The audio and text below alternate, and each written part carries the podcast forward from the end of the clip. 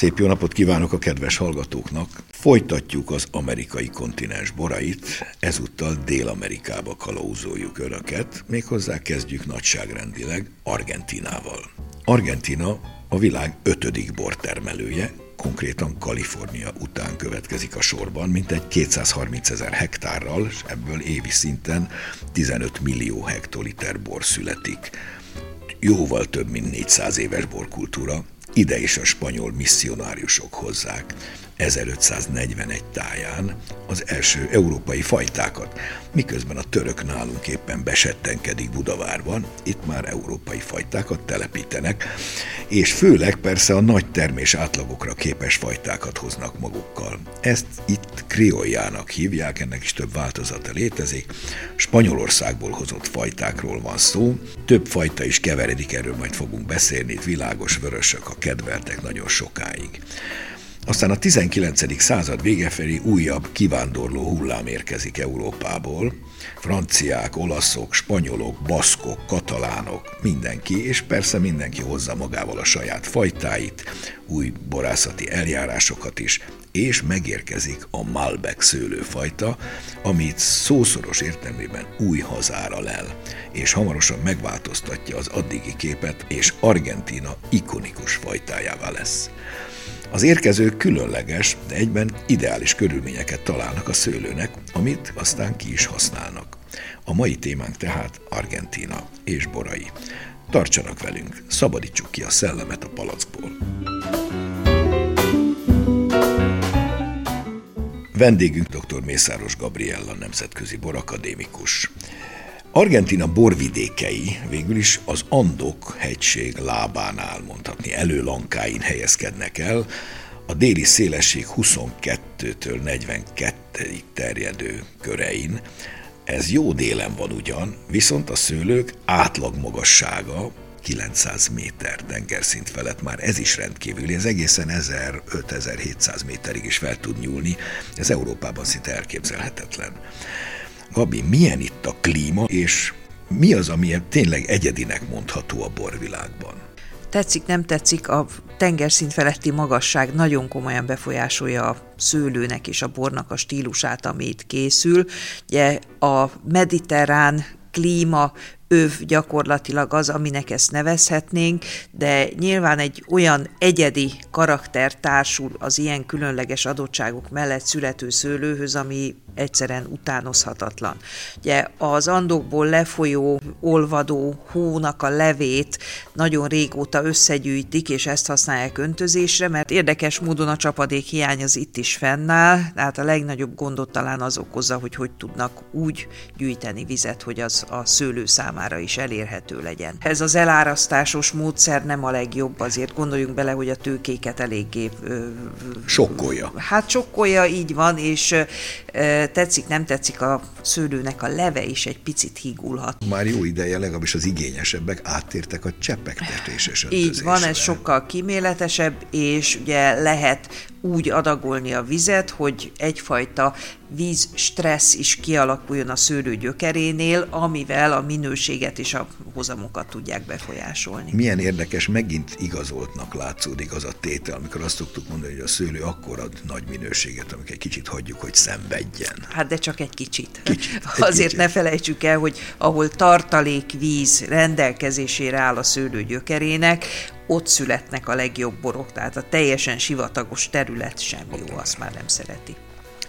Milyenek a talajok itt? Nyilvánvaló hordalékos dolgokról van szó, hiszen az andokból a víz lehozza. A hordalékos sok agyag, e, itt-ott e, márga, kavicsos, e, homokos, homokköves területeket találunk, de ne felejtsük el, hogy legalul azért a vulkáni talaj az mindenképpen ott van. Tehát ásványosság. Tehát pontosan, tehát egy nagyon-nagyon komoly ásványos karakter jellemző a jó minőségű argentin borokra. Hogy nézett ki Argentina eredeti eredeti szőlőállománya, már úgy értem, hogy a hódítást követően, amit említettem a bevezetőben, ez a kriolja fajta. Ez egy nagy kiterjedésű család, hogy úgy mondjam, rengeteg szőlőfajta tartozik ide. Olyan tagjai vannak például, mint a Pedro Jiménez, a Moscat Rosato, Moscatel Amarillo, Torontés, tehát ezeket gyakorlatilag összefoghatjuk egy nagy családi körbe, bőtermő és nem feltétlenül a legjobb minőséget adó szőlőfajták. Nem törekedtek arra, hogy feltétlenül koncentrált borok szülessenek, sokkal gyakoribb volt az, hogy, hogy kék legyen. és fehér szőlőt így van együtt dolgoztak föl, és egy sillerszerű bor került gyakorlatilag. Az nem biztos, hogy rossz, ugye? Azért az biztos sok volt belőle, és sokat Sokkal, persze, inni. ugye egyházi célokra is kellett használni, és az argentinok viszont elég komoly borfogyasztók maguk is. Ugye ezt nem feltétlenül tőlük. találjuk meg minden tengeren túli országban, de az argentinok isznak. Ők kitartanak. Tulajdonképpen ezekből a szőlőkből, amit nyilván annak idején kivittek a szerzetesek maguknak, nagyrészt Spanyolországból, ezeket nyilvánvalóan vegyesen telepítették, és aztán ezek egymást is keret porozták össze-vissza, úgyhogy kialakulhatott így ez a kriolla különböző változatai, ami aztán Argentina eh, szőlészetét így, nagyon sokáig meghatározta. Pontosan így van, de ne felejtsük el, az is jellemző volt, hogy amikor már bizonyos szőlőfajtákat elkezdtek külön telepíteni, akkor jöttek rá arra, hogy például a Merlot és a Malbec telepítéseiket nem feltétlenül tudták megkülönböztetni egymástól, tehát még az elmúlt évtizedekben is voltak ilyen jellegű furcsaságok. A művelési mód is kezdetben állítólag lugas művelést alkalmaztak, de most arra ez már megszűnt, vagy csak részben átalakuló? Hát azokon a területeken, ahol nagyon erős a napfény, ott azért még ma is kell használni a lugas művelést. Ugye ennek az az előnye, hogy árnyékolja a szőlőt, a növénynek fürtöknek a perzseléses betegsége az nagyon komolyan visszavetheti a termésmennyiséget, de ne felejtsük el azt se, hogy a talaj közeli művelésmód azért mindenütt egy kicsit jobban támogatja a minőségi borkészítést, úgyhogy ők is most már az újabb telepítéseknél átálltak, igen, alacsony és középmagas kordonokra. A fehér és a vörös borok aránya Argentina azért alapvetően vörösboros, a háromnegyed, egynegyed a fehér vörös borok igen, aránya. Igen. Soroljuk fel itt azért a fontos fajtákat, bár itt igen sok szőlőfajtával dolgoznak, mert ahány náció oda kikerült, az mindenki vitt magával. Hát, Vannak itt franciák, spanyolok, Pontosan. portugált, mindenféle. Hát a legfontosabb, amiből ugye ikonikus lett, az a Malbec. Egyértelmű, de nagyon gyakran nem önállóan iskolázzák, hanem Cabernet Sauvignonnal együtt kerül palacba. Általában a pincészetek zömének mindig van egy vagy két vörös csúcsbora, itt a Malbeket a fajták között mindig megtaláljuk. Ez valójában egy komoly előny, hogy tudnak egy olyan szőlőfajtát felmutatni, amiért a világ borkedvelői akár el is zarándokolnak oda. Szenzációsak, azt kell mondani. Így van, nagyon sokáig kell érdelni, azt ne felejtsük el, hogy egy komoly Malbecnek legalább 8-10 évre van szüksége ahhoz palackban, hogy a legszebb formáját mutassa, erőteljes tanninokkal, viszont remek savakkal e, tudjuk kóstolni. Tehát hosszú életű. Hosszú képes. életű, fiatal korban szinte tintaszerűen fekete, és ez a karakter a bor stílusára is jellemző. Nem véletlenül Kaorban is úgy hívták, hogy a fekete bor. Ugyanakkor a szirá is egész szép formákat hoz Szirá, Cabernet Sauvignon, nem kevés Cabernet Franc, ö, olasz szőlőfajták, Bonarda, Sangiovese, így van. Barbérát is kivitték, Barbérát is itt-ott Nebbiolóval is lehet találkozni, úgyhogy vannak, de Portugálójából is, a Toriga Nacional például elég nagy mennyiségben, de vannak dél-francia fajták is, Senso, Carignan. A fehér szőlők között is sok minden van, ugye kivitték az összes francia eredetű világfajtát, természetesen a rizlinget is, muskotájt, de van itt egy torrontész nevű, amire nagyon büszkék az argentinok, Igen, és mert nagyon kellemes. ezt valójában ők tették úgymond újra ismerté, ez is az ibériai félszigetről származó igen. szőlőfajta. Csak ott egy a sok közül. Egy a sok közül, igen, nem is nagyon termesztik már amúgy, de itt Argentinában elsősorban az ország északi részén fekvő Salta borvidéken készítenek belőle nagyon szép borokat, kövérkésbor. Tehát ha valaki szeretné ezt a fajtát felismerni, akkor arra koncentráljon, hogyha a muskotájnak a telt meleg bujaságát egy alkoholgazdag köntösbe öltöztetve találja meg, akkor az nagy valószínűséggel ez a szőlőfajta lesz. A torontész saját tapasztalatból tudom, és tapasztaltam, hogy rendkívül jó tud lenni. Elegáns. Tehát aki szereti valóban a zamatos, gazdag borokat, valahol félúton van a, a, a muskotája, az írsai és még valami harmadik között. De nem pacsulis, tehát nem csiricsári. Én nekem nagyon Nem, az aromatikája úgy gondolom, hogy kifejezetten szép, de azért aki a furmin csavaihoz van szokva, az egy picit keveselni fogja majd a savtartalmat ezekben a borokban.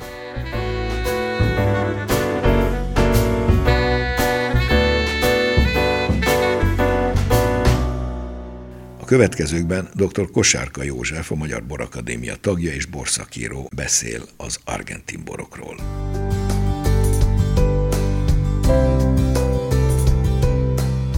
Argentinában a Criolla, illetve Las Criollas néven azokat a szőlőfajtákat tartják számon, amelyek hosszabb ideje vannak már jelen az országban. Úgyhogy amikor azt mondjuk, hogy criollas, tehát spanyolul uvas criollas argentinas, az legalább másfél tucatnyi különböző fajtát jelent. Igen, érdekes neveik vannak, de ugye az utóbbi időben a genetikai vizsgálatok mind bebizonyították, hogy valahogy kapcsolatban vannak a, a baisszal, vagy a mission szőlővel. Hogyha az argentin borokról beszélünk, önnek mi jut eszébe elsőként? Tehát hogyan jellemezné, mitől egyediek az argentin borok? Hát annyira egyedi az argentin bor, mint a magyar bor körülbelül. Az a szőlőfajta, amelyik az elmúlt 20-30 évben meghatározta az exportjukat is, az a Malbec. Én nagyon szeretem a fehér Torrontes fajtát. Ez a kettő olyan bor, amelyik hát szinte vakon is felismerhető annak, aki kicsit foglalkozik az argentin borokkal. Argentinában a belső fogyasztás sokáig ez a dobozos, beginboxos borfogyasztás volt. Ez volt nagyon népszerű, ha jól tudom. Ez ma is fennáll, vagy finomodik az ízlés? Argentina még mindig azon egyre fogyó országok közé tartozik, ahol viszonylag magas az egyfőre jutó borfogyasztás. A csilleieknek majdnem a duplája, ami az egész bor ágazat szerkezetére kihat.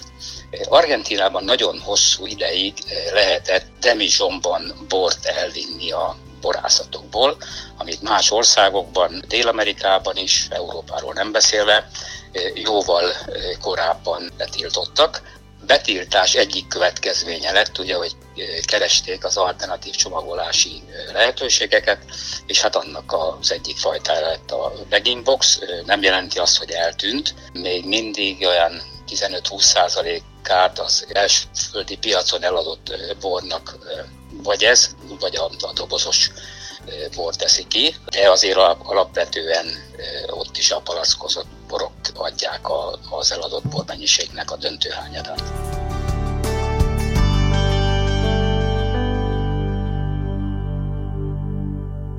Hogy néz ki a szőlőnek az egészségi állapota Argentinában, mert hogy ezek mellett a különleges körülmények között tulajdonképpen nem nagyon vannak ellenségek. Tehát nem, nincs nagyon miről védekezni, vagy mi ellen védekezni. Igen, hát meglehetősen szerencsés helyzetben vannak itt az andok mindkét oldalán a termelők, mert sem a gyökértetűvel, hát a filoxérával, sem pedig az Európában szokásos, és amúgy, bocsánat, Amerikából behurcolt, Észak-Amerikából behurcolt gombabetegségekkel, ugye a lisztharmattal és a a peronoszporával nem kell megküzdeniük. Elvétve fordulnak elő betegségek, talán a fonalféreg az, ami őket egy kicsit Gyakorlatilag szinte nem kell permetezni. Pontosan Ez így óriási van. költségcsökkentő. Hát bizony, egy argentin bortermelővel egyszer épp erről beszélgettem, pont talán a 2010-es évjáratban kérdezte, hogy egy ilyen évjáratban mi hányszor permetezünk. És amikor mondtam, hogy Húszszor. sajnos itt körülbelül a 18-20 az, ami elengedhetetlen, egyetlen egy dolgot kérdezett csak meg, hogy akkor ti mi az ördögnek termesztetek szőlőt? Azt hiszem, hogy ebben sok minden benne volt. Beszéljünk most akkor Argentina számos borvidékei közül a legfontosabbakról. Talán kezdjük Mentózával, mert mindenképpen ez a sztár mennyiségben is, minőségben is.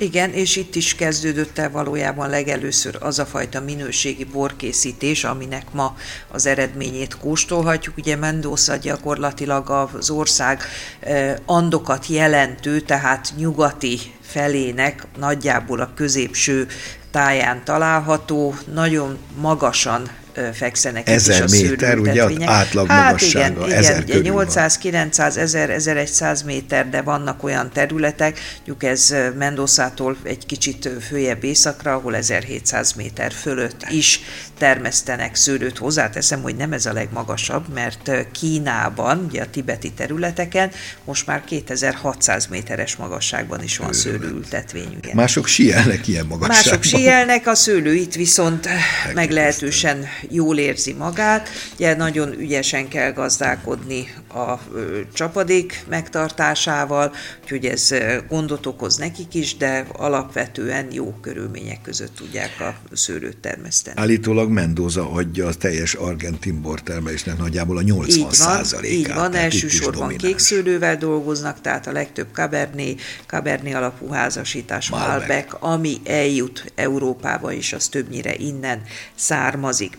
Az Ukó völgyet érdemes kiemelni, ami egy picit koncentráltabb területet jelent. Az ásványosság miatt és a nagyon komoly koncentráció miatt ezeket a borokat még az argentin átlaghoz képest is érdemes egy kicsit tovább érlelni. A nagyon sok egyéb borvidékeik közül melyiket lenne érdemes még egy kicsit említeni? Talán Saltát? Hát Salta, San Juan, ugye ezek északra találhatók, Mendozától egy kicsit észak-keleti irányba, Salta környéke a torontés fajtának egy nagyon komoly helyi termőterülete. Ott terem a legtöbb torontés. Pontosan, és a legszebbek is általában onnan származnak. Azért azt a fajtával kapcsolatban említsük meg, hogy sokáig érlelni nem érdemes őket, tehát ezek nem Hamar olyan fehér borok, amit 20 évre el kell tenni. Egy két-három éven belül érdemes elfogyasztani őket, de valóban La Rioja esetleg még? A La Rioja az szintén egy komoly vörösbort adó termőhely, nagyon ásványos és nagyon izgalmas, sokszor tintaszerű számomra, cédrusos, grafités és cédrus keveréke az az aromatika, amit az innen származó borokkal kapcsolatban leggyakrabban meg szoktam jegyezni. De hogyha Mendozától délre megyünk, ugye itt megint a Csilléhez hasonló módon egy hűvösebb terület fog majd következni. Ne felejtsük el a kedves hallgatónak, hogy déli féltekén vagyunk, tehát itt, ha délre megyünk, arra hűvösödik, tehát minden pont fordítva történik. Pontosan. A Láriohához még annyit szerettem volna, hogy a kedves hallgató nehogy összekeverje a spanyolországival.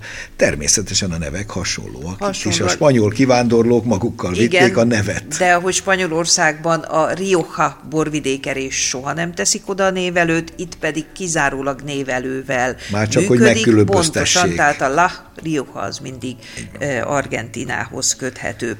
A Rio a Negro vidéke, igen, az, ami már egy meglehetősen mostoha vidékhez hűvösebb. közelít, sokkal hűvösebb, kiegyensúlyozottabb, viszont csapadékban is gazdagabb területe ez az országnak, ahol már valamilyen szinten a növényvédelemmel is kell foglalkozniuk. Ez egy viszonylag új terület, tehát nem mondhatjuk, hogy nagyon komoly borstílus alakult már itt ki, de található komoly pincészetek, nemzetközi befektetők is jönnek. Beszéljünk most arról, hogy az argentin borok árérték aránya egészen jónak tűnik, tehát világviszonylatban is. Hogy így, így van, talán még Csilléhez képest is egy kicsit jobb pozícióban vannak a fogyasztók, hogyha argentin komoly borokat keresnek. Ugye a csilei piacon már kialakult azért egy néhány olyan emblematikus tétel, aminek nagyon komolyan megkérik az árát. Argentinában viszont a 30-40 euró körüli árszinten már nagyon-nagyon szép borokat lehet kapni. Érdemes a Malbeket önállóan is és házasításban is ö, kóstolni, de természetesen más fajtákkal is ö, kell próbálkozni. A Pinot Noir, ami ugye Csillében elég komoly ö, mennyiségben terem már, az itt még egy picit ö, lassan ö, indulgat. Nem biztos, hogy a legszebb Pinot Noirok egyébként Argentinában fognak Igen. teremni. Pont majd. ezt akartam mondani, nemrég kóstoltam Argentin itt nem volt rossz, kicsit még akadozik, tehát majd belejönnek De van, van még egy másik fajta, amivel viszont elég komoly kísérleteket végeztek, és jó borokat is készítenek, ez a merló. Uh-huh. Ugye a merlót sokszor önállóan is iskolázzák, arra kell figyelni, hogy miután a merló is egy elég komolyan túlterhelhető fajta, ha olcsó argentin merlóval találkozunk, ne csodálkozunk, ha lesz benne egy kis maradék cukor is. Tehát itt azért a komoly merlókat nem a legegyszerűbb boroknak a polcán fogjuk megtalálni. Ugyanakkor azért megjegyezhetjük, hogy azért ez a 10-20 eurós sávban is már egészen jó ívású, kellemes borokat Pontosan, lehet. megbízható, így van, tehát ha az ember mondjuk fajtákra kíváncsi önállóan, akkor ezt tudom ajánlani.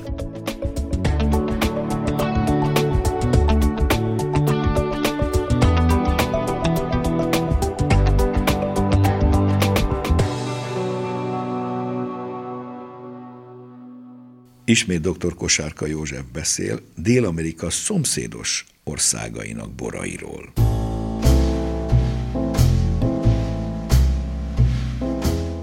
a brazil borászok, ha nem is érték még erre a csilei argentin színvonalat sem minőségben, illetve nem termelnek annyit, meg hát teljesen más a fajta összetétel, de a, a termőterület, tehát a borszülővel beültetett termőterület az folyamatosan nő, és vannak olyan borászatok, akik állják a versenyt, akár a helyi piacon, akár a külföldi piacokon. Utánuk most már Mexikót kell említeni, ahol szintén növekszik a termőterület, egyre több borászat található az ország különböző részein. Ezelőtt 15-20 évvel csak Baja Kaliforniában, az amerikai határ közelében, Tijuánától olyan 100 kilométerre délre néhány völgyben folyt minőségi borászat, illetve egy-két olyan helyen, ahol annak idején a spanyolok viszonylag népesebb kolóniákat létesítettek. Az egész dél-amerikai résznek az első borászata az 1592-ben Mexikóban létesült, Parras nevű kis helyiségben, Coahuila államban. Volt szerencsém ott járni, világra szóló születi ünnepséget tartanak, és hát annak az egyik csúcspontja, hogy a ünneplő tömeg átmegy azon a kapun, amelyre a kőkerítésre az eredeti 1592-es felirat van vésve, és azt mindenki megcsodálja. Uruguay a, a Tannat nevű fajtával sikeres a világban. Nagyon szép testes borokat csinálnak, de hát nagyon kicsi a termőterület, 10-15 ezer hektár között van. Egy-két nagyon komoly borászat dolgozik, viszonylag keveset exportálnak, de ha valakinek a kezébe kerül egy urugvái tannat egy jobb pincészettől, akkor igencsak meg tudja szeretni. Bolívia azért érdekes, a magas hegyi szőlészet iskola példájával lehet találkozni. Ők jóval 3000 méter felett is vidáman és büszkén művelik a szőlőt, Tariha megyében, ez az argentin határhoz viszonylag közel van. Van egy-két borászat, az úttörő az egy német származású helyi üzletember volt. Azóta több is ott van a piacon, de hát ott behatárolja a lehetőségeket. Egyrészt a termő terület, tehát ott hol találjanak alkalmas helyet a szőlőművelésre, másrészt szőlőt, ha művelik is, akkor inkább a helyi párlat előkészítésére használják, mert hogy azt a, helyi lakosság jobban szereti, mint a bort. Hát említeni kell még Perut, ott is nagyon szép dolgok történnek az utóbbi időben. Van néhány olyan borászat, amelyik a helyi piacon nagyon sikeres, és hát a perúiak vannak annyira büszkék a saját boraikra, hogy előszeretettel vásárolják még ha minőséghez képest kicsit túl is vannak árazva. A legmagasabb szinten jegyzett borászat a Takama, amelyiknek nagyon hosszú ideig egy magyar úriember volt a borásza, őt most egy francia követte, és tartják a minőséget, és nagyon jó helyen vannak a piacon.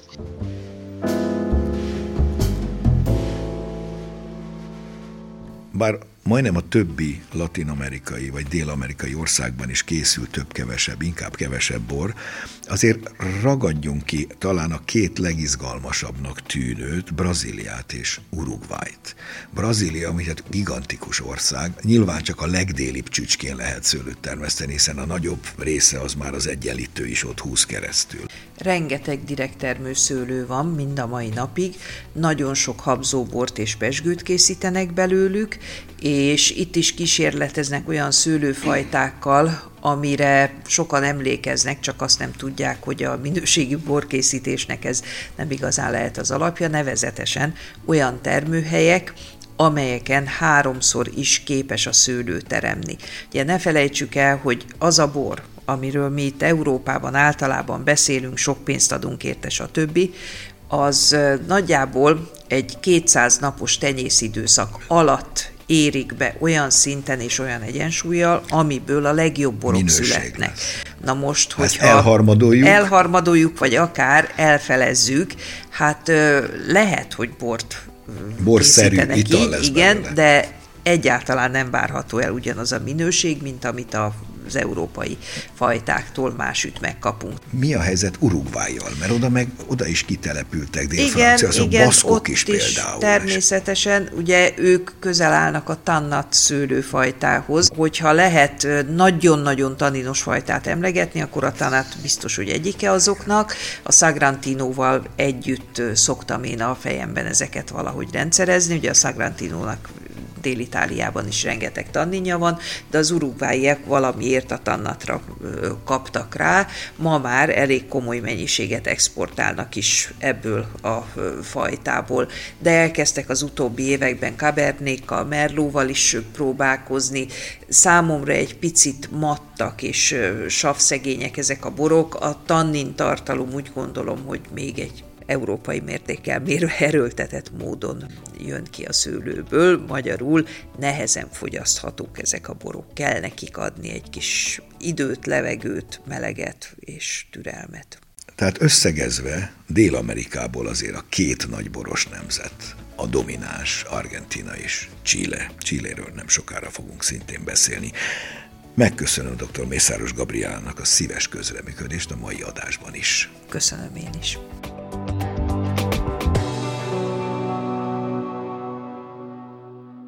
És most hallgassuk meg, mi újság a borok világában. A híreket Vajda Boglárka szemlézi.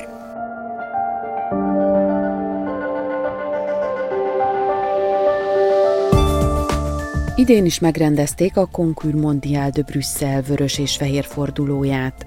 A 45 nemzetet képviselő 310 bíró mintegy 40 ország 7370 mintáját kóstolta meg. A legtöbb minta Franciaországból érkezett, őket Olaszország és Spanyolország követte. Az eseménynek otthont adó Calabria termelői éltek a lehetőséggel. A 21 olasz borrégió közül innen érkezett a legtöbb minta, megelőzve még a két nagyságrendel több bor termelő Venetót is.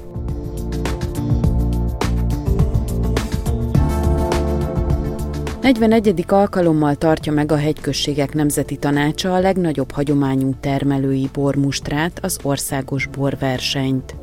A megmérettetésre a nevezéseket 2022. június 15-ig várják az országosborverseny.hu honlapon.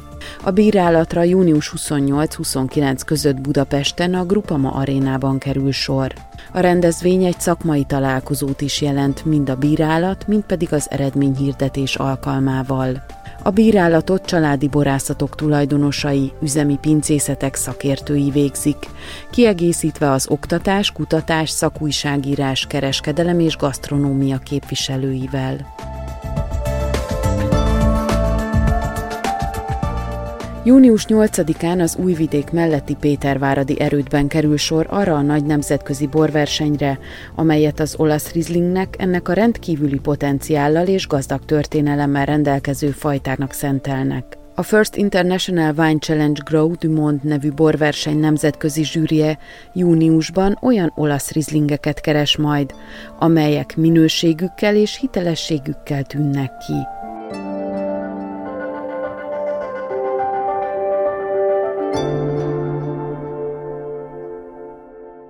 Mai műsorunk véget ért. A hangmester Bolgár Jonatán nevében is megköszönöm figyelmüket. Szép napot, jó borokat, jó dél-amerikai borokat kívánok. Dr. Csizmadi Andrást hallották. Mai adásunkat a mediaclick.hu honlapon hallgathatják meg újra. A műsort az MTVA készítette 2022-ben.